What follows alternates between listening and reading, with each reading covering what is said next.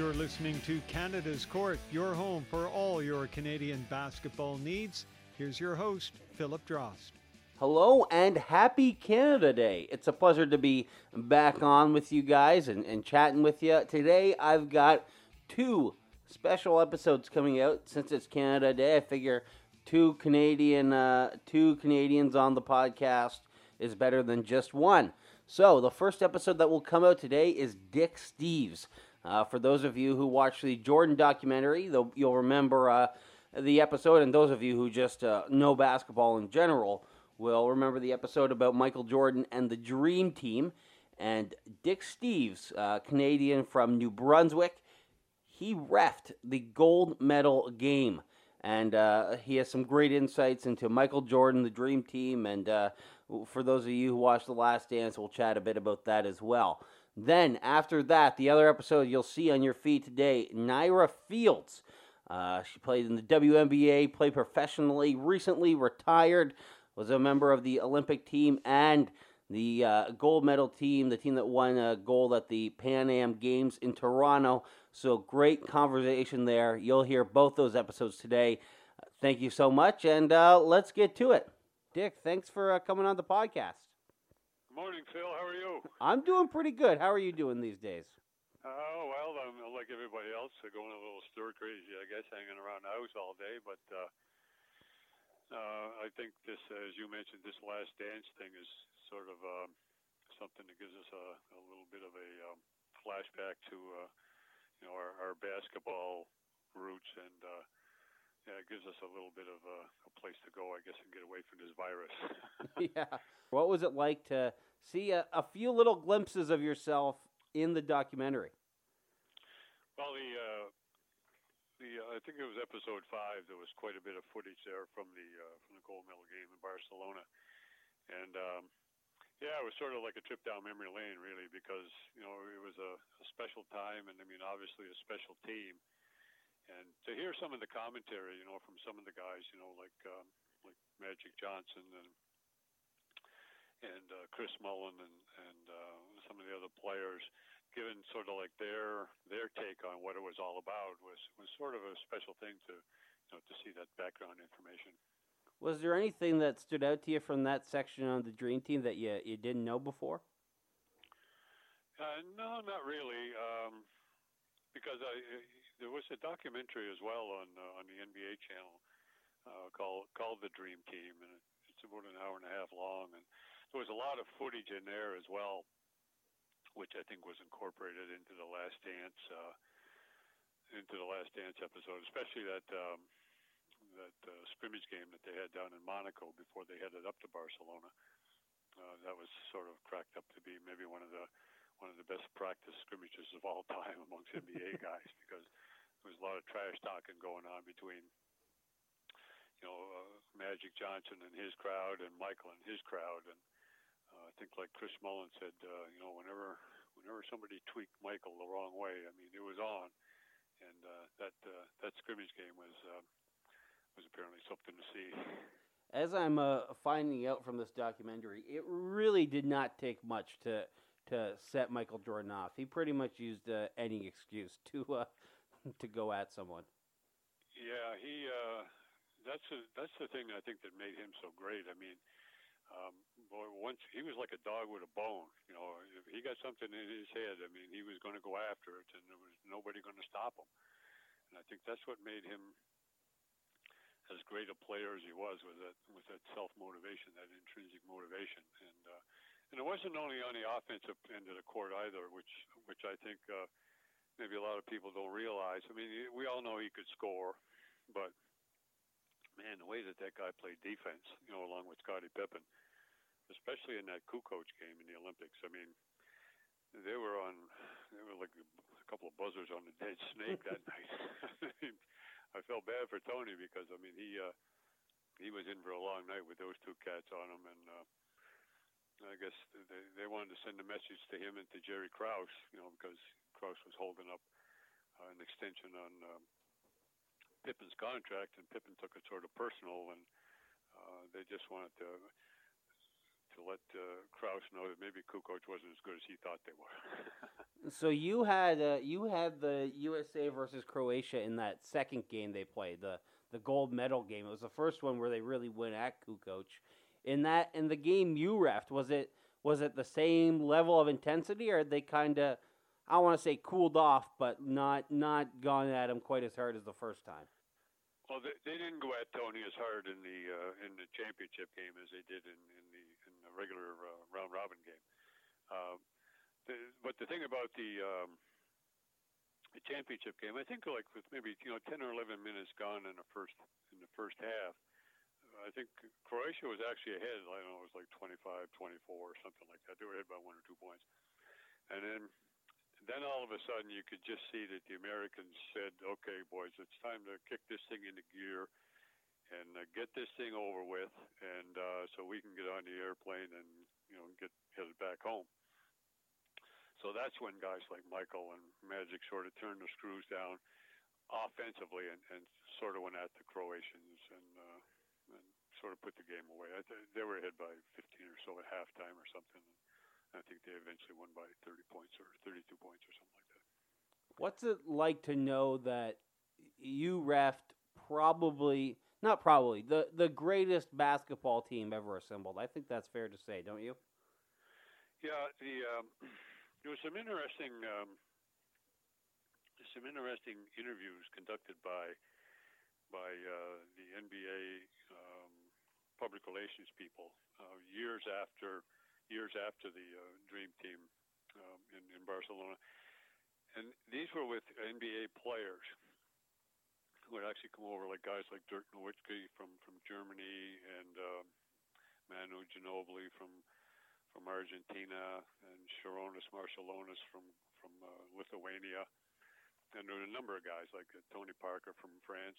And they asked those guys, they said, like, like what was it that really tweaked you guys to sort of turn you on to basketball? And almost to a man, they said it was watching the Dream Team in the uh, in the '92 Olympics. Um, and I remember Don Nelson, who was uh, Donnie Nelson, who was a general manager with the Dallas Mavericks uh, in the NBA when his father was coaching there, Don Nelson, and he was coaching the Lithuanian team um, in Barcelona which was part of the former Soviet Union.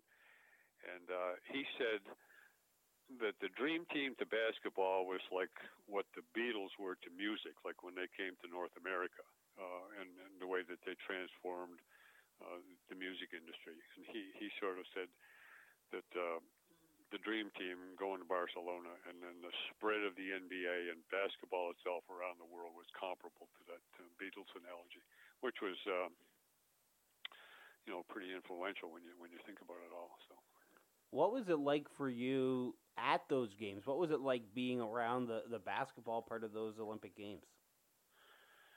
Yeah, when you went to the games, I mean, well, it was like a it was like a circus because I mean everybody wanted to see these guys. I mean, um, they were the story of the '92 Olympics. And as a matter of fact, I know the U.S. Olympic Committee got a little upset with it all, like after about the first week because they thought that the dream team was sort of sucking all the energy out of the games because everything, all the press, everything you can imagine was was geared towards the dream team, and they were saying, "Hey, listen, there's other athletes, you know, competing in different sports here."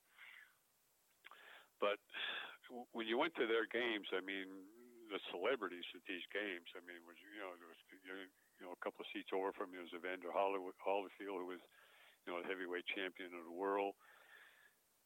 And sitting behind us one evening watching them was Spike Lee, uh, the um, New York character who's uh, you know quite involved with basketball and is a, does a lot of production stuff himself for television and for the movies. And there was guys like uh, you know Jack Nicholson was there and Michael Douglas was there, and I mean if you just name it, they were pretty much there. And um, and to and to try and get a ticket to those uh, Dream Team games, I mean, was like that was next to impossible. And people were paying ridiculous prices, like from scalpers outside, you know, to get in and watch these guys play. I mean, they, they, were just a, a phenomenon for a, a certain time in in the history of basketball, and and everybody wanted to see them. So, so it was pretty incredible, really. were you able to go? Like, were you allowed to go watch whatever game you want, or were you really just going to the games you refed? No, uh, that was the thing about it. uh, I remember telling somebody this before, and they said, "Geez, you know, there's something wrong with that." But like when you go to the Olympics, and let's say you're involved with basketball or you're involved with track or volleyball or whatever, as an official, you're sort of engrossed in that particular sport and sort of like that sport only.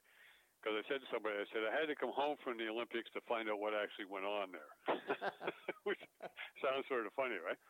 But uh, we went to all the basketball games because you want to go and support your fellow officials who are refereeing, you know, at different times, and uh, and of course you want to see the dream team because I mean, you're looking at a, uh, you know, probably as you say, you know, maybe the greatest the greatest basketball team, or maybe even uh, some people said the greatest sports team of all time, because that whole dream team concept became infectious. I mean, you know, now there was a hockey dream team, you know, like with uh, um, Canadian superstars and things of that nature, and um, so yeah, we we went to watch a dream team whenever we could get a chance to, or or any other good games as well, and uh, you know, there were a bunch of those uh, pretty competitive games.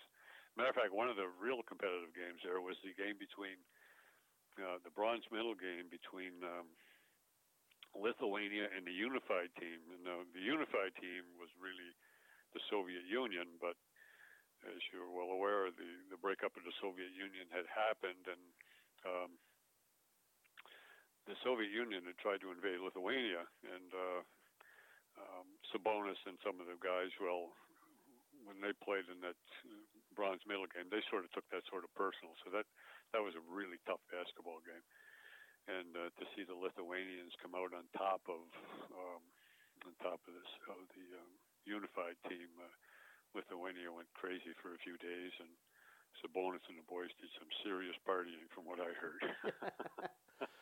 so explain to me a bit about how it works. How because you obviously don't know going in that you're going to be refing the gold medal game. When do you sort of get that assignment? Uh, excuse me. Well, what happens, Phil? I mean, I was there as a neutral official, and um, because Canada hadn't qualified, and, and just based on previous tournaments that I'd been to, and I guess maybe a bit of a reputation as you know maybe not a bad official. That's how I got invited. And as a neutral, you're going to get um, you're going to get the tougher games, uh, the more competitive games. And um, in Barcelona, yeah, in Barcelona, there's there's 12 teams in the tournament. There's six in two pools, and they play round robin in the pool, and then the top four teams cross over in the playoffs in the quarterfinals and semifinals. And the bottom two teams in each pool, uh, they play in a classification tournament. Um, you know, those four teams that didn't qualify for the playoffs, I never saw them in the tournament at all. Uh, because I was, you know, I was getting good games. Like right out of the right out of the shoot, I get Brazil against Yugoslavia, which is a pretty good basketball game. And um, and then as long as you, you know, as long as your games progress and, and you don't have any problems and things seem to go okay, then they'll continue to give you, you know, some of the better games. Um, and then when the round robin was over and the crossover started, I was assigned a quarterfinal game between um, I played in that game. Oh yeah, Germany against uh, against the unified team, and um, it was a real good ball game. The unified team beat Germany by I don't know five or six, and then and then the assignments come out for the semifinal game, and I wasn't on the list. I, I didn't get a semifinal game, and that sort of gave me a real good feeling because if you get a semifinal game, you're probably not going to get the final.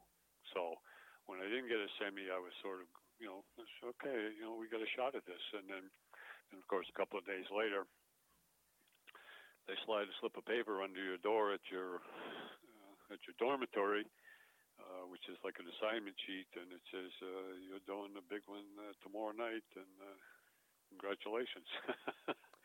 How important? you don't you, don't you don't sleep a whole lot that night anyway. How important was that for you to to be able to to do that game? Well, um, It was well. It's sort of like the top of the mountain, right? So I've, I've said to a couple of people, you know, it's almost like you know, if you're going to climb Mount Everest, that's like the top of Mount Everest for for amateur basketball officials. Um, and it was a sense of accomplishment because uh, you know it's getting near the end of your career, and you know to there's not a whole lot of guys get to do those games. um, matter of fact, I think there's only been two Canadians: Ron Foxcroft, the guy who invented the Fox 40 whistle, and myself. I think we're the only two to uh, to do the gold medal game in in, uh, in the Olympics. But um, it's it's just a sense of accomplishment and and a, and, and a feeling that you know, hey, you're, listen, I'm a, I've been a part of history here. So that was uh, it was a great ride. What's it like in that in that game as you're as the ball's getting tossed up? I know it was your your assistant who did the toss, but what it's what's it like just just seeing that start of that game unfold? Well, um, the thing about that was when Ziggy tossed the ball up, my partner Waclav Dzik from Poland. When when Ziggy tossed the ball up, like like you couldn't see because there was like it just looked like a million flash bulbs going off. I mean, people with cameras and every other thing, and uh, it took you like a couple of seconds for your eyes to focus once that ball went up, and and the excitement in the place uh, again to you know with uh, with with this team, and and obviously the fact that it's uh, you know the, the championship game and it's a high profile game, it was just. Uh, it was just something to be around. It was it was really a, a special special time for sure. Now I understand you almost or nearly or at least maybe considered giving Charles Barkley a technical. What what's the story there? yeah, well, yeah, there's I don't know I don't know where that rumor got started, but uh, uh, no, I, I didn't I didn't give him a T. But what happened was at the end of the first half, the time is running down and Charles has got the ball on the wing, and and uh, you know there's like I don't know seven or eight seconds to go, and he's got to do something with it. So he decides that he's going to shoot it. And Dino Radja, six ten kid from Yugoslavia or from Croatia, he comes out and, and he's going to guard Barkley. And Barkley sees this. So what Barkley does is he jumps into Dino, and and Dino goes up, and he had jumped a little bit into Barkley, but uh, and there's contact and Barkley shoots the ball and and it doesn't go in. So he turns to me and he wants a foul called. And uh, I just I just said to him, said, no, I said you jumped into him. That's not going to happen for you. And then um, now the Americans are coming off the bench because it's halftime and, and they're heading right for the exit where we're standing, where Barkley and I were standing. And the first guy to come was Mike Krzyzewski from he was assistant coach. And I just looked at Mike. I said, Mike, he jumped into him, and he said, "Yeah, no problem." And that was all there was to it. But, uh, Is but people think that Sorry, go ahead. people think I hit him with a tee, but I really didn't. Is it intimidating at all? I mean, you, you were you were an amateur ref. You, you didn't really ref those guys quite as much as like say an NBA official. And to have a big guy like Charles Barkley right there in your face was it was it ner- make make you nervous at all, or you were too experienced at that point? No, I mean, uh, you know, the thing about these guys, I mean, that was a really easy basketball game to referee because, I mean, the skill level was so high. Mm-hmm. Um, and, I mean, um, I had had Charles before in my first international tournament, or one of my first ones back in uh, 1983, when he was playing for the Americans at the World Student Games in uh, in Alberta, and uh, I had him in a game against um, Australia, I guess it was. And there was a, a situation where Charles was in a collision with somebody, and I was running, and the only way I could avoid the collision was I had to jump over him and uh, call the foul, and and then uh, then he said something, and we had a little conversation, and then he sort of puts his arm around me, and gives me a little bit of a squeeze, you know, because he, he had fired an elbow at somebody, and I told him, I said, listen, I said, save that for the Cubans, okay? I said, I don't want to see any more of that here tonight. So he gives, he says, okay, ref, he gives me a little squeeze, and I thought he was going to break my sternum. I mean, he's a pretty powerful kid, you know. He's he's about six foot five, and and uh, they they don't call him the round mound or rebound for uh, no reason because he's pretty solid put together. Um, but no, I mean these guys these guys were really good in the, in the game, and I mean, uh, like I say, the skill level was so high. I mean, pretty hard for even the officials to screw that up. So. I bet you most people wouldn't have known that Charles Barkley spent a, a brief amount of time in Alberta. Yeah, uh, as a matter of fact, uh, that uh, that uh, World University students team that the Americans had were coached by um, Norm Stewart from University of Missouri. He was the head coach, and uh, Bobby Knight was up there. He, uh, he was one of the spectators, and he was sort of scouting the team because he was trying to finalize his team for the 1984 Olympics in uh, in Los Angeles, and. Um, one of the nicknames they had for Barkley, they called him the bread truck, because, uh, like I say, he, he built like a bread truck uh, and one of the sports guys up there said, if if uh, if Knight cuts the bread truck, he says, I'm never hoping for the Americans again. well, there you go. So, what was it like in that game to also? I mean, there's so much going on about Michael Jordan right now. What was it like to see, uh, arguably one of the best players uh, of all time, do his thing? Yeah. Well, it, actually, it was it was a real. It's a team effort with these guys, and um, I think that the two things that, that really uh, impressed me were. Uh, like when these guys get out on a break, just how quick they move the basketball. I mean, when if somebody scored at the other end and, and the Americans got the ball or they or they got a rebound, it was like two dribbles, three seconds, and boom, the ball was in the basket at the other end. I mean, it was just how quick they were. Um, and and they just seem to have a lot of fun playing. Um, the um, there was no animosity. It seemed like between the players, and nobody really cared who scored. It was just like they just looked like they were having fun.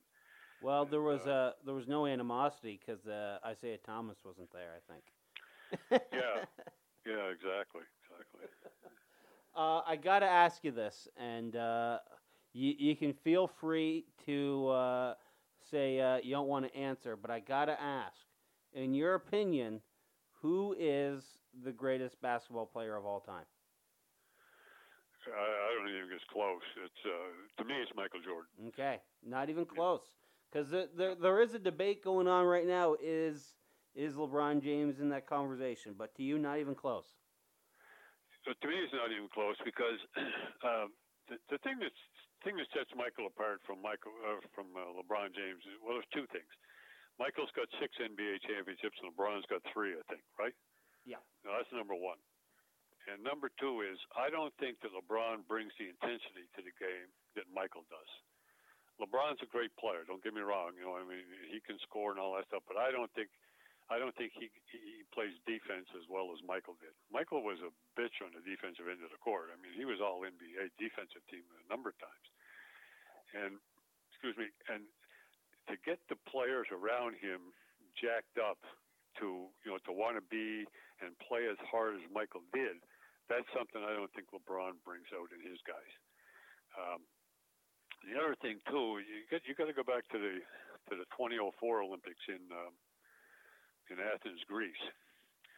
Now, the Americans, they got a little slack after they won a couple of gold medals there in 92 and 96, and, and they weren't sending the top pros, and they were sending guys who really maybe weren't all that motivated. And in 2004, LeBron James, uh, Dwyane Wade, and Carmelo Anthony were on that American team that got the rear ends handed to them in Athens at the Olympics. So I, I guarantee you, if Michael Jordan is on that team, the Americans are not going to get the rear ends handed to them. So these are just a, a few of the things that, to me, make Michael. I put him at the on the top of that pedestal. Now, where would I where would I fit um, LeBron James? Well, uh, I, I would put him on my top five players of all time. My top five team would be Michael uh, would be Magic Johnson at the point. Michael Jordan at the two spot, at the shooting guard. Uh, Larry Bird would be my small forward because he's just a great player. I would put LeBron as my as my power forward, and my center would be you know the two surest points in the history of basketball, which was Kareem Abdul-Jabbar, Louis Alcindor, who played at UCLA. So LeBron would be in my top five, but he, he's to me in that greatest of all time uh, conversation. Uh, Michael wins. All right. Well, there we go. We got we got the answer from someone who uh, saw Michael in person. So. Uh, but I'm just I'm just that's just my opinion. Yep, no, and and that's fair. That and that's all any of these conversations really are, right? I mean, none of us can actually make a decision on on who's the best at what, but uh, we all get to have our yep. own opinion. That's the fun of it. No, absolutely. so now I want to chat a, a, little bit more about your career because you've obviously refed more than just the uh, the uh, gold medal game in Barcelona. Uh, but first, tell me a bit about how you got started. I understand uh, it wasn't exactly you, you, weren't always planning to be a, a ref when you were playing basketball. No, it all got started actually back in high school. Phil, uh, I was um, playing for Moncton High School here in, in the city, and uh,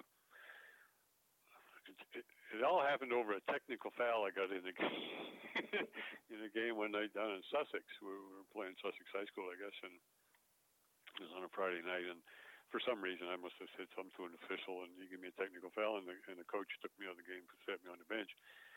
And um, the next day, we were playing Sackville High School. You know, it was for, sort of like for the championship of the Wake Conference, and the winner of that was going to go to the provincials. So anyway, I get down to the gym, and the coach says, "Oh, by the way," he says, "You're not dressing today." And I said, "You know, well, why is that?" He said, "Well, you got a technical foul last night." And I said, "Well, so? And he said, well, he said, you're not dressing.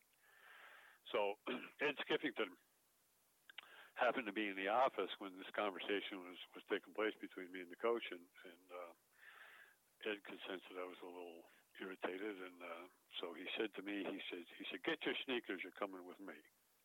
So said, okay. So I grabbed, I said, where are we going? He said, we're going to referee a basketball game. So I said, well, I don't know anything about, about refereeing.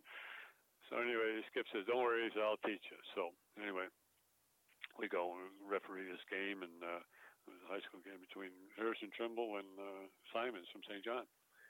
And uh, after the game, Skip said, "You know," he said, uh, "You know, maybe you might be interested in doing some intramural games at the, you know, at the high school. You know, we used to play intramural basketball at lunch hours." And so I said, "Sure." So that's where it all started, and that's how that's how I got hooked uh, on refereeing basketball. Because like I wasn't a very good player, and it, it turned out to be a great way for me to uh, you know stay stay in touch with the game. Uh, because you know, I was never going to make it as a player, you know, at the university level or anything like that. But uh, that's that's why it, uh, it was a great way when I went to university too, because you know you make a few bucks refereeing uh, refereeing games when you go to school.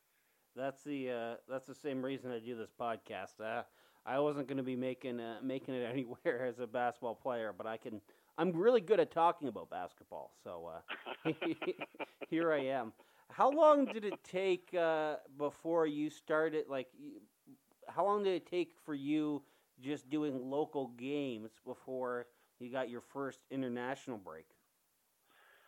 Well, that would have been from like uh, maybe 1965 till 83, maybe like 18 years. Um, to 83, I guess. Uh, what happened was, Phil, the uh, the World Student Games were being played in, in Edmonton, Alberta, back in 1983, and and Canada had to have uh, a number of officials, had to supply a number of officials for that tournament, and uh, so they, they asked a number of guys across the country, or uh, how many guys were 10 or 15 guys, or maybe 20 guys, to to get what they called a FIBA card, which was an international license um, to referee at those levels. And uh, Bill Ritchie, a guy in Fredericton, who was very influential with the Canadian Basketball uh, Referees Association, he asked me if, if if I'd be interested, and I said sure. So uh, we got a license and went out there, and, and uh, that, that's where it all started. Internet, the international focus of it all at the uh, World World Student Games in 1983 in Edmonton, Alberta, and then from there it just snowballs. Uh, for some reason, the assigners who were there, uh, I never met them, but uh, um, they just kept giving me some pretty good games. And uh, the, funny thing about it was, we were doing guys games. I was doing guys games all week, you know, and had some pretty good games. And uh, when the playoff section started, Canada had qualified for the playoffs, so we just sort of automatically figured, okay, well, we're we're sort of done, you know, because of neutrality. Uh, we were out in uh, one of the bars there uh, after the preliminary round was over, and uh, guy who was sort of looking at the officials, he comes up to me and says to me, he says, by the way, he said, you got a game tomorrow morning, and I said, what are you talking about? He said, yeah. He said, you got a game tomorrow morning. He said, it's it's Romania against China, a girls game, and. uh and I said, well, I said, I haven't done any girls' games all week. He said, well, you got one tomorrow morning. So, so sure enough, I get back to the uh, hotel, and there's the assignment underneath the door. And uh, so I did the game, and uh, you know it was it was fun. I mean, Romania had a very good basketball team, and they, they beat the they beat the Chinese. And then uh, a couple of days later, I get assigned the uh, the championship game between uh, Romania and the USA, and uh, and that's where the uh, international career all started. And you know, why these guys sort of put me on those games, I have no idea. Except maybe I must have must have done something right, I guess. And uh, yeah, I, I think it's safe. It to, I think it's safe to say you probably did a, an okay job with the games if uh, if they kept bringing you back. I I know uh, you ref you, you do some still games in New Brunswick, but I don't know if you you ever ref me. But if you did, I'm sure you gave me. Uh, at least five fouls. That's how much I averaged uh, during my playing career. uh, so after that, so you, you had a lengthy international career after that. Tell me about kind of what it was like doing some of those international games. I imagine uh, with, with uh, national pride on the line, sometimes those games probably got a bit heated. Yeah, the um, people don't realize. Well, first off, with the with the European part of basketball, I mean, um, I, I got exposed to those guys the first time. Really, was in 1986. I was invited to a a, uh, a club championship tournament down in uh, in Buenos Aires, Argentina, and um, the fans down in Argentina. I mean, they're something else. I mean, the atmosphere that they bring to a game is just unbelievable you know, they they show up an hour prior to tip off, and they start singing, and they got the drums going, and they don't stop until the game is over. And uh, the better that the home team plays, the louder that these guys get. uh, and this is where I was introduced to European basketball, really, because the team that I refereed in the final of that tournament was was a club team from Lithuania, Zalgiris, and uh, I tell you how good these guys were four starters on that Zalgiris team were also four starters on the Soviet national team. Oh wow! And this is where I first met the guy that I think was probably the best center that I ever saw, bar none, was a guy named Arvydas Sabonis. Oh yeah. And, and this is when Sabonis was at the top of his game. Um, so that was a pretty good club team. And again, this was before the um, the breakup of the Soviet Union. Um, and uh, they played a team from Argentina in the final, and they, they had a great guard by the name of Cortijo. And uh, I mean, it was, it was a real, it was a great basketball game, and um, Lithuania uh, was just too strong for them. And I'll tell you how good this team was. These guys went on like two years later. The Soviet national team won the Olympic gold medal in uh, in South Korea when they beat the when they beat the Yugos in the championship game. Uh, so that was my first uh, introduction to basketball, you know, with the Europeans, and then, and of course, the next year I was invited to uh, referee the European Championships in Athens, Greece, um, and uh, man, I tell you, it was unbelievable over there because the passion that these as I say, the passion that these fans bring to the game is something else, especially the Greeks. I mean, they, they've got to be probably one of the most patriotic uh, nationalities in the world, you know, next to the Americans for sure. Um, but the, this tournament over there was uh, was played in, a, in in Athens and in a stadium that was sort of ironically called Peace and Friendship. the thing about it, there wasn't a whole lot of peace and friendship going on once you threw the ball up.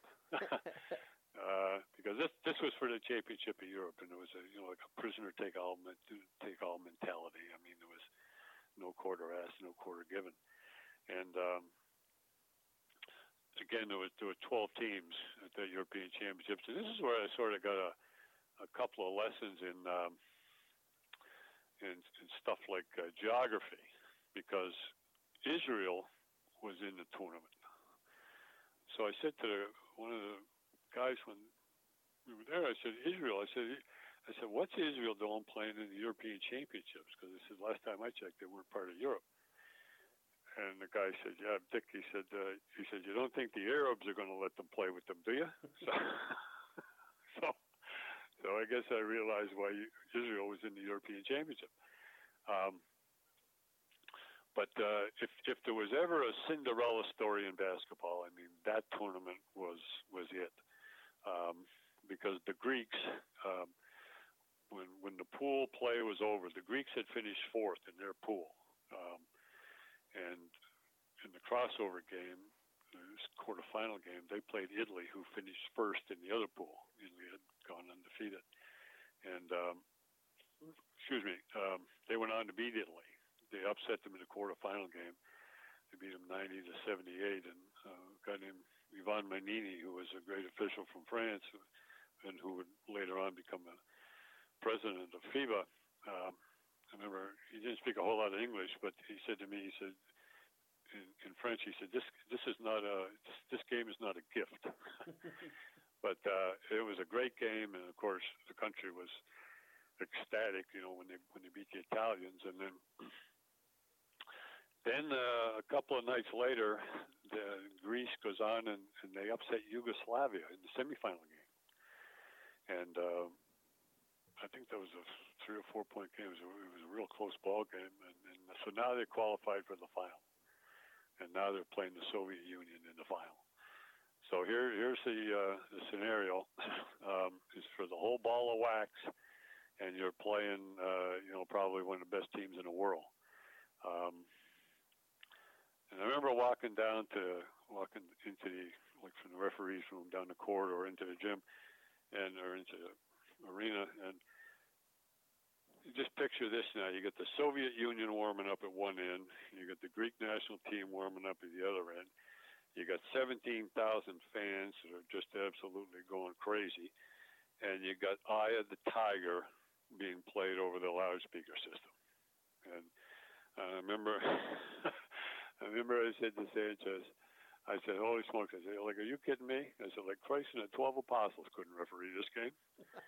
and uh, as it turned out, the uh, the uh, the Greeks played a great game, and uh, they upset the Soviet Union in overtime, like 103, 101. A guy named Kambouris made two free throws with four seconds left in the game and then the Soviets had the last shot and, and they missed it, and now all of a sudden the, the Greeks are the champions of Europe. So here was a team that was maybe maybe the fifth or sixth best team in Europe at the time, and like I say, this was just a Cinderella story where where they went on to uh, to capture the championship, and uh, a lot of, some people said it was one of the best games that had ever been played in Europe, like up until that time. So it was. Uh, but I remember in that game, I mean, it, the intensity was just like unbelievable. And uh, Sabonis wasn't there. I think if Sabonis was there, the Russians win that game. But uh, he had torn an Achilles, an Achilles tendon uh, after the, the tournament in um, in Argentina. So he was rehabbing that. But they had brought back a guy named Tkachenko, uh, who was a monster. He was like about seven foot five and he weighed about 340. And I mean, it was a hard time just seeing around this guy. He was just that big. And he threw a dunk down with about eight minutes. To, remember looking at the clock, and it was exactly eight minutes to go in the game. And it, it, that tied the score again. And there was a point there for about 10 seconds where, like, I could hardly breathe. It was just like the pressure. Uh, I'd never felt pressure like that in the game before. The pressure was just it almost choked off your breath. And it lasted for about 10 seconds. It was a bit scary, really, but uh, and then the next eight minutes, man, I mean, all hell broke loose. I mean, it turned into a great game, and the Russians had a, a shot to to win the game in regulation, and uh, they uh, didn't get it off before the uh, before the regulation ended, so it went into overtime, and uh, it was it was unbelievable. And the other thing about that game too was after the game was over, there was a contingency plan as like as how we were going to get back to the hotel. And uh, you know there, there was supposed to be a special driver there with a special car to to pick us up because you know people sort of figured well maybe you know the Russians are going to win this thing and you know we better have some security available. So anyway, when the uh, when the Greeks won, I mean all all those plans went to hell in a handbasket. I mean, you couldn't find anybody, you know, associated with any with anything, and uh, so we wind up getting a ride back to the hotel with uh, the, guy on the uh, who was the standby official was a guy named Verovnik from Israel, and he always had bodyguards with him wherever he went. Of course, the Israelis, right? I mean, no question. I mean, those guys are always targets. But uh, so anyway, we hitch a ride with him and his bodyguards uh, back to the hotel. And it's the first time I'd ever driven in a in a car with uh, an Uzi sitting between two guys in the front seat. You know, so if, wow. if anybody attacked us, I mean, these Uzis wow, are uh, will do a number on them. So is that why you, you mentioned the, the pressure when that dunk was thrown down? Is that why uh, you, you felt that pressure because you just knew this could be an incredibly hostile crowd if, if things go poorly? Well, yeah, to, to uh, just expand on that a little bit, Phil, uh, one of the um, commissioners on the game was a guy by the name of um, uh, David Turner from England. And uh, the next year, we're, we're in Barcelona, uh, I'm sorry, we're in uh, South Korea at the Olympics, and we were having lunch one day, and, and David Turner said to me, he says, you know, Dick, he said, that game, he said, was the most volatile atmosphere, he says, I've ever been in in a basketball game. He said, it was just, he said, that thing could have really gone south in a hurry. And I said, yeah, tell me about it, because I said, I was the guy out there with the damn whistle. uh, and I mean, David Turner had a lot of exposure in Europe. I mean, you know, he would have been all over, but uh, even he recognized the fact that, uh, that there was, um, you know, uh, matter of fact, I, I think like at the end of the game, it was something like a couple of hundred cops that they had come in there and they were surrounding the court just in case you know there was going to be an issue. And uh, so yeah, it was a pretty uh, it was a pretty volatile atmosphere there for a while. That's for sure. A little bit different than refing a, a game between Moncton High School and Fredericton High School. Yeah. well, well, the, the thing is, I mean, um, the um, like that's not a game between, like you say, like Moncton High and Fredericton mm-hmm. High School. I mean, this is a game between countries. Yeah. And I mean, you know, it's, it's sort of like pride is on the line. You know, I mean, and and and of course for the Greeks to you know, pull off the upset that they did was you know just unbelievable. And of course, you know, like I say, they're very nationalistic and. And uh, they took that as you know this is your David and Goliath scenario, you know, and um, you know, they were they were pretty happy about it all. As a matter of fact, the country went nuts for like three days. would that have been your your toughest assignment? Would you say? Would that have been the, the hardest it got? Oh, no question. I mean, that was uh, that, that, that was what we call in, in officials' uh, language, and we call that a ball buster. yeah, that was uh, that was a tough, tough basketball game. After that, I imagine games just seem a lot more easy when you when you've experienced that. Well, well, it's like anything. I mean, you know, once you experience something like that, then the uh, you know any subsequent stuff that happens, yeah, it becomes a you know a bit easier to handle. There's no question about that. And um, uh, yeah, but the funny thing was with with the Greeks, on, uh, I had them three times in that tournament. I had them against Spain when the when they uh, Spain beat them in the preliminary round, and then I had them against Italy when they beat Italy, and then of course they beat. Um, they beat the Russians in the final. But then a couple of years later, I got invited back to the European Championships again. That time was in Rome, and um, I wound up having the Greeks over there three times in that tournament. Wow. Uh, they uh, they lost to uh, Czechoslovakia in that tournament in overtime, and um, and then they, they beat France and they beat Bulgaria. But uh, yeah, I get to know the Greeks pretty well, and uh, yeah, as a matter of fact, sometimes that's not a good thing to see a team as much as you do. yeah, I, I can imagine that even because then uh, people's memories start to to kick Yeah. in, and if you made one bet called in, like you know, yeah. But I, I'll tell you a story about. I don't know if you got time here or not. app, look, the thing about podcasts is we got as much time as we need. So go ahead. Okay, perfect.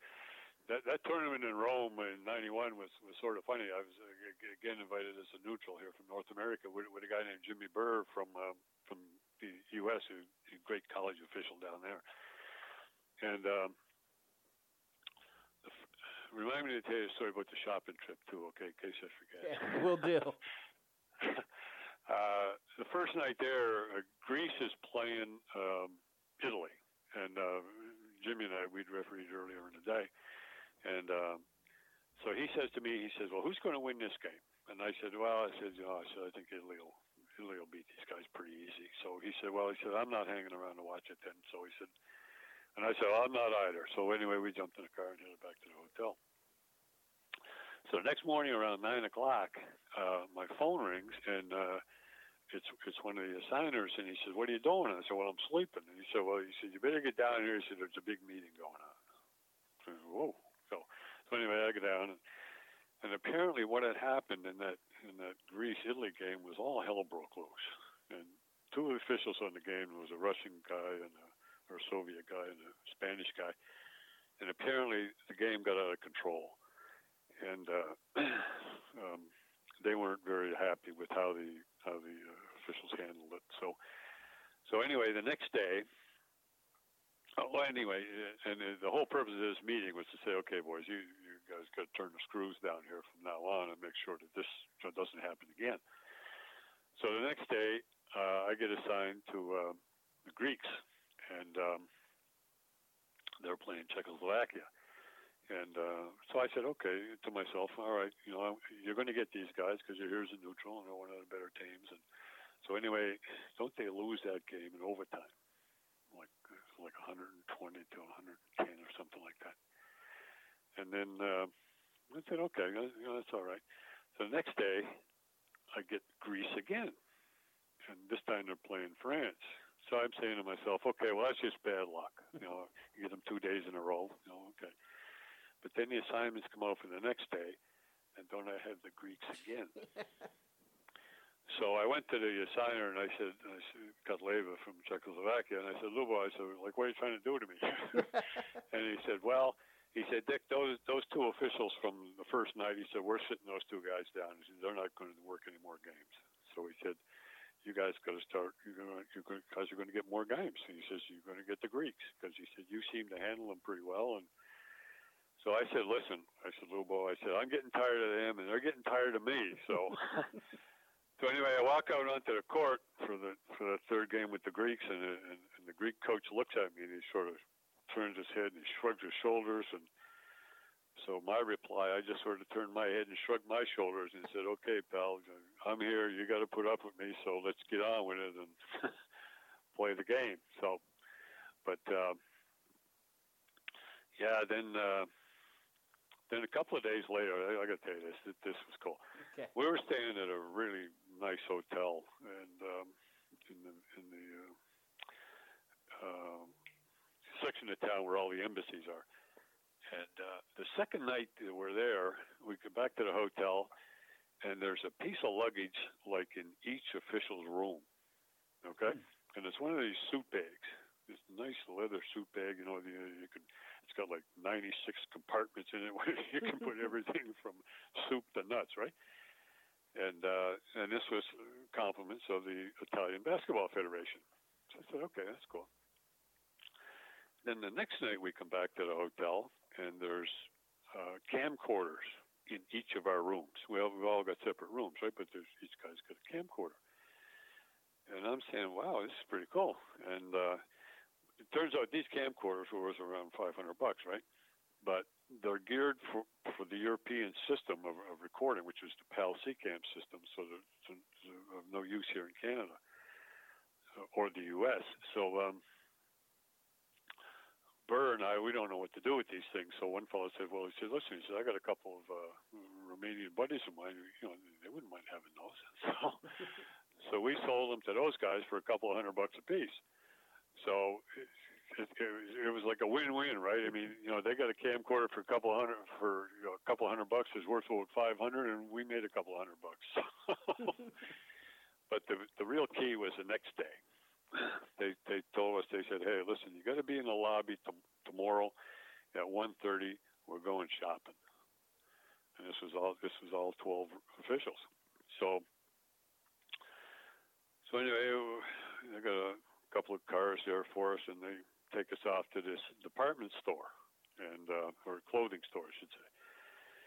And what happened was the guy who owns this clothing store was a big supporter of the Italian Basketball Federation.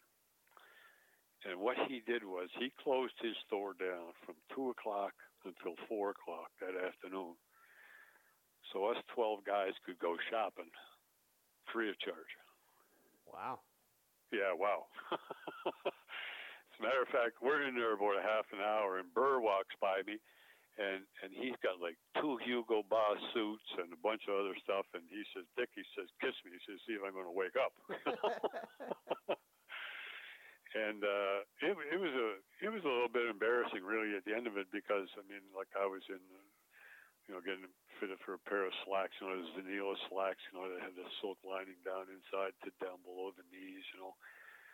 And then then I come out of there and, and this this young lady was looking after some of us, she said to me, she said, Boy, she said, Would this would this tan suede jacket ever look nice on you with those slacks?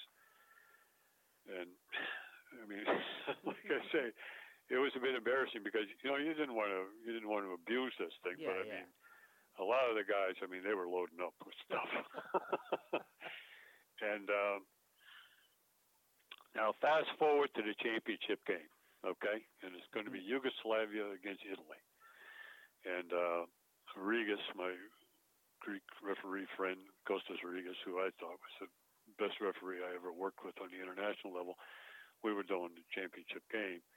And his wife comes over, and, you know, she hugs us both and and she says, you know, good luck tonight, guys. And, and we're walking down the tunnel, like heading into the arena. And, Costa said to me, he says, you know, Dick, he says, uh, Yugoslavia is going to beat Italy tonight. But he says, I'm not giving the clothes back. That's fair. That's fair. So, Yeah. So what you, you did so many. I mean, just as we're talking here, it's championship game after championship game. You're doing some of the uh, the biggest games in the world. Did you ever consider uh, trying to go pro, trying to to ref maybe in the NBA or something like that? Well, back in, uh, I think it was 1975, um, I was invited to a uh, an NBA tryout camp down in, um, in New York at, at Brandeis High School, and that's up on the on the Upper West Side. And um, I, I was teaching physical education in a small high school up in Quebec at that time, and so so I, I drove down to to this um, uh, camp, and um, I met a guy down there at the camp uh, who was um, uh, a New Yorker guy, a guy from Brooklyn, and um, he had been refereeing in the Eastern League, which is sort of like a semi-pro league down there, for about ten years.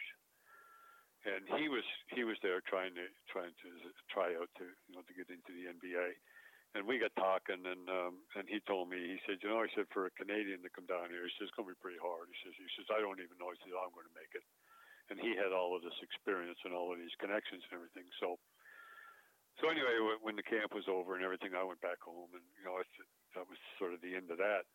Um, but the funny thing is, this guy that uh, that I sort of struck up the friendship with down there was a.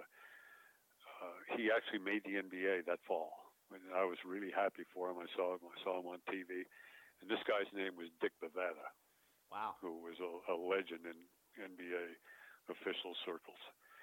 And uh, and here's the real kicker: my roommate in Barcelona, Dick Bavetta. Wow. How cool is that, eh? That's pretty cool, man. You should. Did you? Did, once he uh, he made it big time in the NBA. Did you ever uh, hit him up? Say, hey, look, can you can you get me in there? no, but uh, no, Dick told me some great stories. I mean, you know, back in back in those days, uh, and it was you know it was sort of a good news bad news scenario because I mean NBA officials. I mean, they're sort of like they don't have a life really. I Mhm. mean, back in those days because there was only two officials on a game. And like when you were on the West Coast swing, I mean, you know, you were in like Portland one night doing a game with with a guy from Phoenix, okay?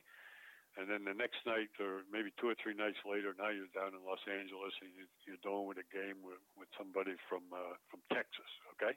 You know, some official from Texas. So you never really got to to uh, you know to spend a whole lot of time with any in any particular officials. Whereas baseball guys, like when they go into you know referee or umpire baseball games, there's a crew of four guys and they're together for like four days, right? Mhm. And you know they get to develop some camaraderie. But in the NBA, and it was a bit cutthroatish because I mean. You want to be you want to be the best. You want to be considered for the playoffs because the playoffs are worth money to those guys, right? It's like Yeah. it's back in those days. It was ten grand a round. Oh wow.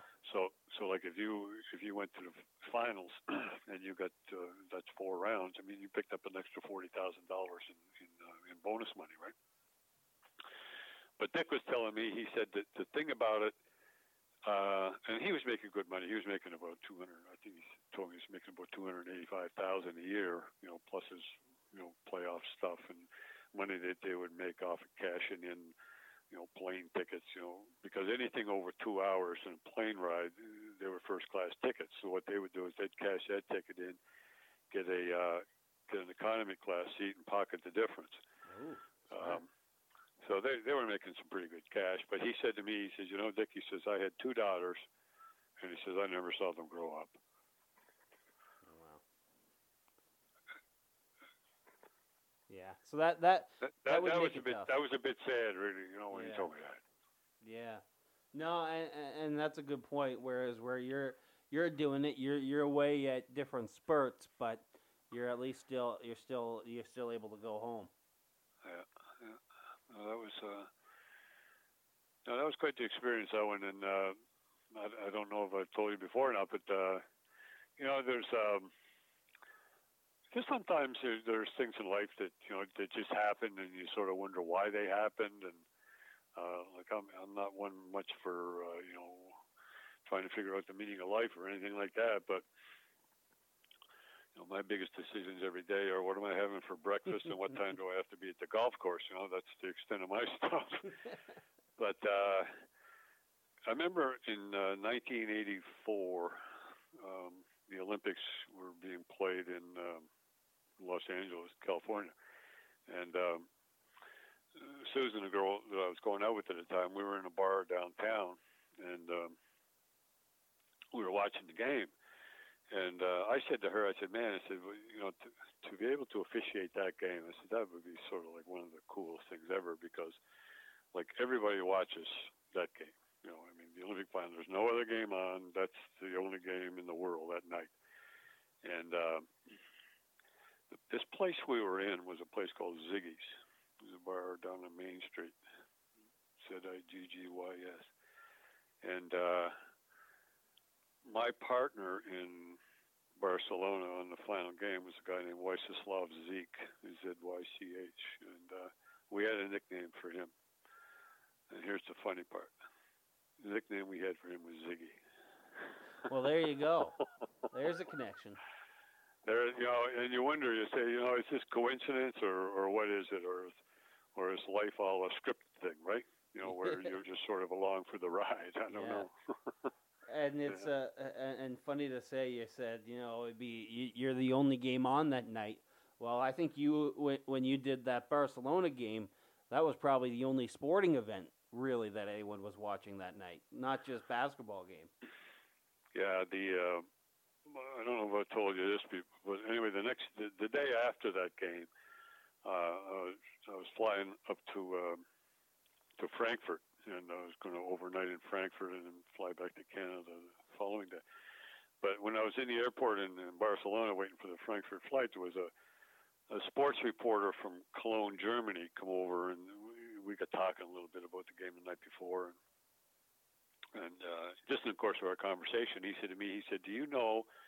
Or he said, "Do you have any idea what the estimated television audience was for last night's game?"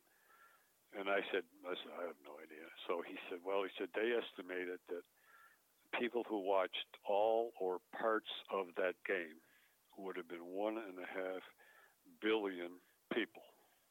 Wow. and I got thinking about that after, and that's, that was like at that time that was about like 20 percent of the world population.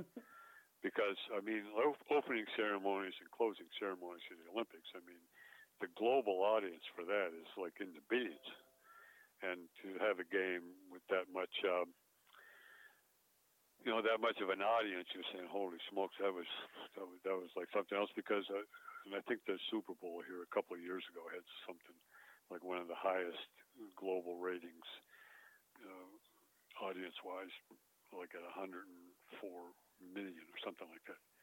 But to work a game where, you know, one and a half billion people watch parts of that game was, was something to see. Yeah, absolutely. And tell me about so that was sort of the the end of your uh, international refing career, at least. Why was that where you wanted to, to end things? Well, I mean, you know, where do you go from the top of the mountain, right? That's a fair point. uh, no, then it became it became a thing for me that okay, okay, I've gotten there. I had my day in the sun, and uh, now if, if you know if I step aside and, and don't do college games and you know uh, CIAU championships and stuff like that, that's an opportunity now for somebody else to you know to maybe uh, step up and, and maybe get their career rolling. You know, because now I'm taking up a spot right that could belong to maybe somebody else. So that was sort of like why I stopped refereeing the college game. Um, and that's like I haven't done a, a college game since like 1995, and that's that's like 25 years ago. Wow. And uh, you know, and and you see guys come along. You know, the um, guys like uh, there's a great young official in Nova Scotia, a guy by the name of Matt Boyle, who's who has an international card now, and uh, I think he's got a he's got a, a great career ahead of him. You know, things just work out for him and uh, there's another guy out in, Alberta, John uh, John Weiland's son, Michael Michael Weiland. This kid's a great official. Um, matter of fact, he was he was scheduled to go to the Olympics in, in Korea, uh, not in Korea, but in uh, in Tokyo mm-hmm. uh, this year. And of course, now they've been postponed until you know 2021. But uh, uh, Michael was, I think, 12 years old when I was refereeing, and in Barcelona, and I, met him. He, he's his dad and I, John Weiland, who was a great official. We uh, uh, we worked a lot of games together, and, and Michael was with John at a tournament in Halifax one time, and uh, you know, I remember that's the first time I met Michael. But boy, he, he's a really good official. So hopefully, you know, some of these guys would have an opportunity, and that's sort of like like why I stepped aside. Uh, and sort of ended the international stuff. Plus, plus they take uh, at, at age 50, you, lose your international card. Um, the um, the whole idea is that uh, they want younger guys coming along. So, uh, and I was I think 45 or 46 when the Barcelona thing was going on. So they would have phased me out anyway. But um, yeah, so it was like a win-win for everybody. Fair enough. What what advice would you give to any any young people right now who are who are considering considering a career in officiating or started and and, and want to do a good job like like you did?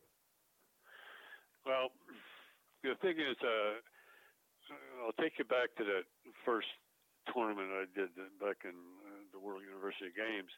Um, the following year, I was in, uh, invited to a tournament in Brazil, and I, I found out later that the, the assigner down there was a guy named Radomir Šaper from uh, from Yugoslavia, and he was the uh, he was the head of the he was the president of the International Technical Commission, and um, I found out he was the reason I got invited to that tournament, and uh, so we, we were having dinner down there one night, and and and he's a real soft-spoken guy, and um, I so I asked him. I said, "Listen," I said, "You know, what do I have to do to get better as an official?" And he told me. He said, "Well," he said, "the um, the thing you got to do," he said, "do as many games as you can." He said, "Do, do as many games as possible because he said experience is a great teacher."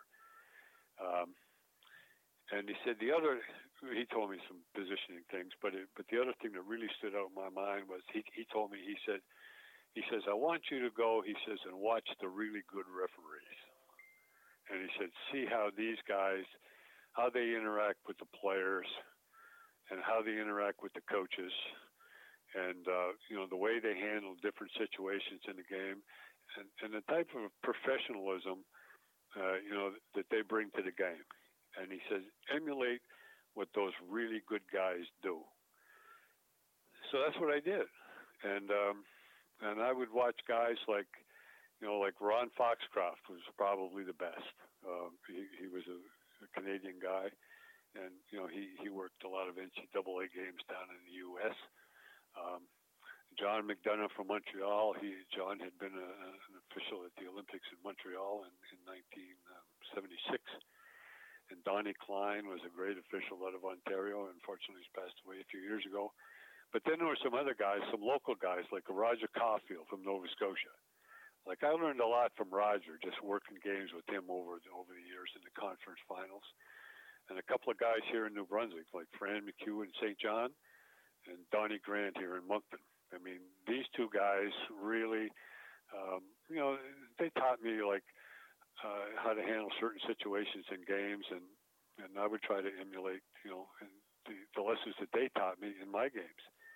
And then, of course, there was a guy out in, in Alberta. I mentioned him before, John Weiland, and he was just a super official. I mean, a great personality on the court and great control. And I always tried to emulate what John did. Uh, how would John handle this situation? And uh, and the thing about all of those guys, um, if they told me something, I had a tendency to listen to it because I knew I was going to learn something.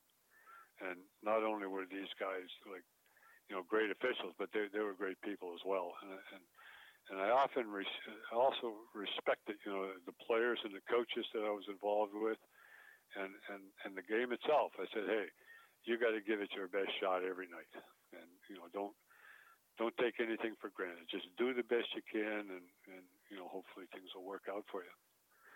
And I, I often thought, you know, as well that you know, to be successful, like as an official or or in any endeavor in life, really, I think you have to have three things. One, one is you obviously have to have a little bit of talent. I mean, that goes without saying.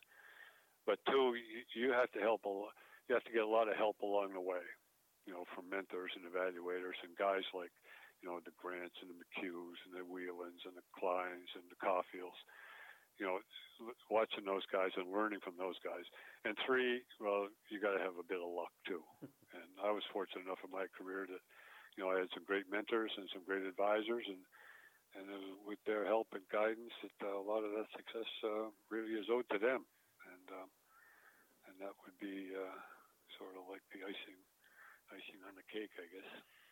Well, Dick, uh, if you ever end up uh, officiating uh, one of my high school team's games that I coach. I'm going to have some pretty high expectations, and I expect you to give me the same leeway you gave Charles Barkley if I get a little bit heated. All right, so just just saying.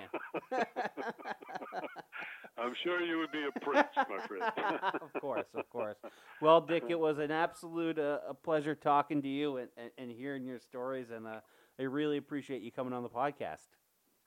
Well, Phil, you know, it's uh, you know, thank you for you know for inviting me and giving me the opportunity to you know pass along some of my experiences. That, uh, like I say, it was a great ride, and uh, yeah, maybe uh, you know, in this time of this uh, this foolish virus going on here, maybe this will get some people's mind off of that thing, and uh, yeah, we'll move on, I guess.